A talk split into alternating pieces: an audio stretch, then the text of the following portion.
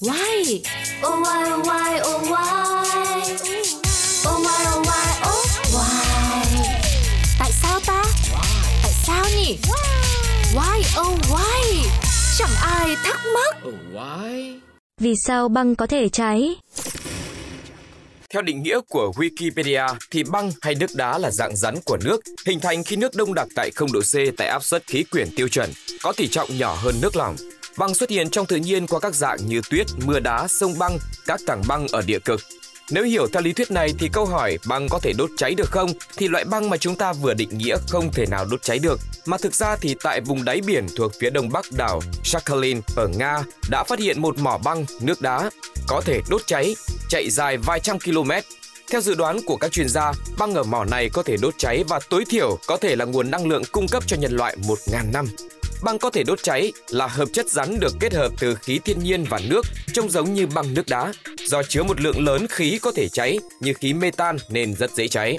Trong điều kiện đông đẳng, năng lượng sản sinh ra khi đốt cháy loại băng nước đá này so với than đá, dầu mỏ, khí thiên nhiên nhiều hơn vài chục lần.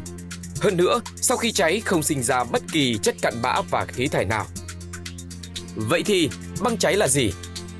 Băng cháy là hỗn hợp đông lạnh của nước và khí tự nhiên đậm đặc dưới điều kiện áp suất cao.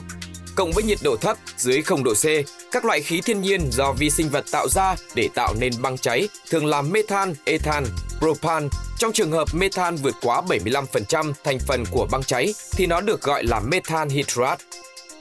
Màu sắc của băng cháy khá đa dạng, ví dụ như trắng, vàng, nâu, đỏ, xám hoặc xanh da trời. Ở các vùng đáy biển Mexico, băng cháy có màu vàng, nâu, thậm chí đỏ, còn ở đáy đại dương và cao nguyên Black Bahama thì lại có màu xám hoặc xanh da trời. Sự ra đời của loại băng đốt cháy phải có đủ 3 điều kiện. Đầu tiên là nhiệt độ không quá cao. Nếu như nhiệt độ trên 20 độ C, nó sẽ bị bốc hơi, cho nên nhiệt độ của đáy biển là thích hợp nhất cho sự hình thành của băng đốt cháy. Thứ hai là áp lực cần phải đủ lớn. Ở đáy biển càng sâu thì áp lực chịu càng lớn, băng đốt cháy càng ổn định. Thứ ba là phải có nguồn khí metan, vật châm tích của xác sinh vật cổ đại dưới đáy biển sau khi bị vi khuẩn phân giải đã sản sinh ra khí metan. Vì vậy, băng đốt cháy được phân bổ trong đáy đại dương trên thế giới. Kết quả khảo sát của các nhà khoa học cũng cho thấy, chỉ với khu vực đáy biển, diện tích phân bố băng đốt cháy đã đạt tới 40 triệu km vuông, chiếm 1 phần tư tổng diện tích đại dương của địa cầu. Hiện nay trên thế giới đã phát hiện có 116 khu vực có băng đốt cháy. Theo nghiên cứu của các nhà khoa học thì nguồn băng cháy ở các đại dương lớn gấp khoảng 100 lần so với trên lục địa. Trong đó Canada, Nga, Mỹ, Trung Quốc, Ấn Độ, Nhật Bản là những quốc gia có trữ lượng lớn nhất. Và các nhà khoa học cũng cho rằng nếu khai thác không đúng phương pháp sẽ gây tai họa không nhỏ. Về phương diện, dẫn tới toàn cầu nóng lên, tác dụng của metan so với khí carbonic sẽ lớn hơn tới 1020 lần.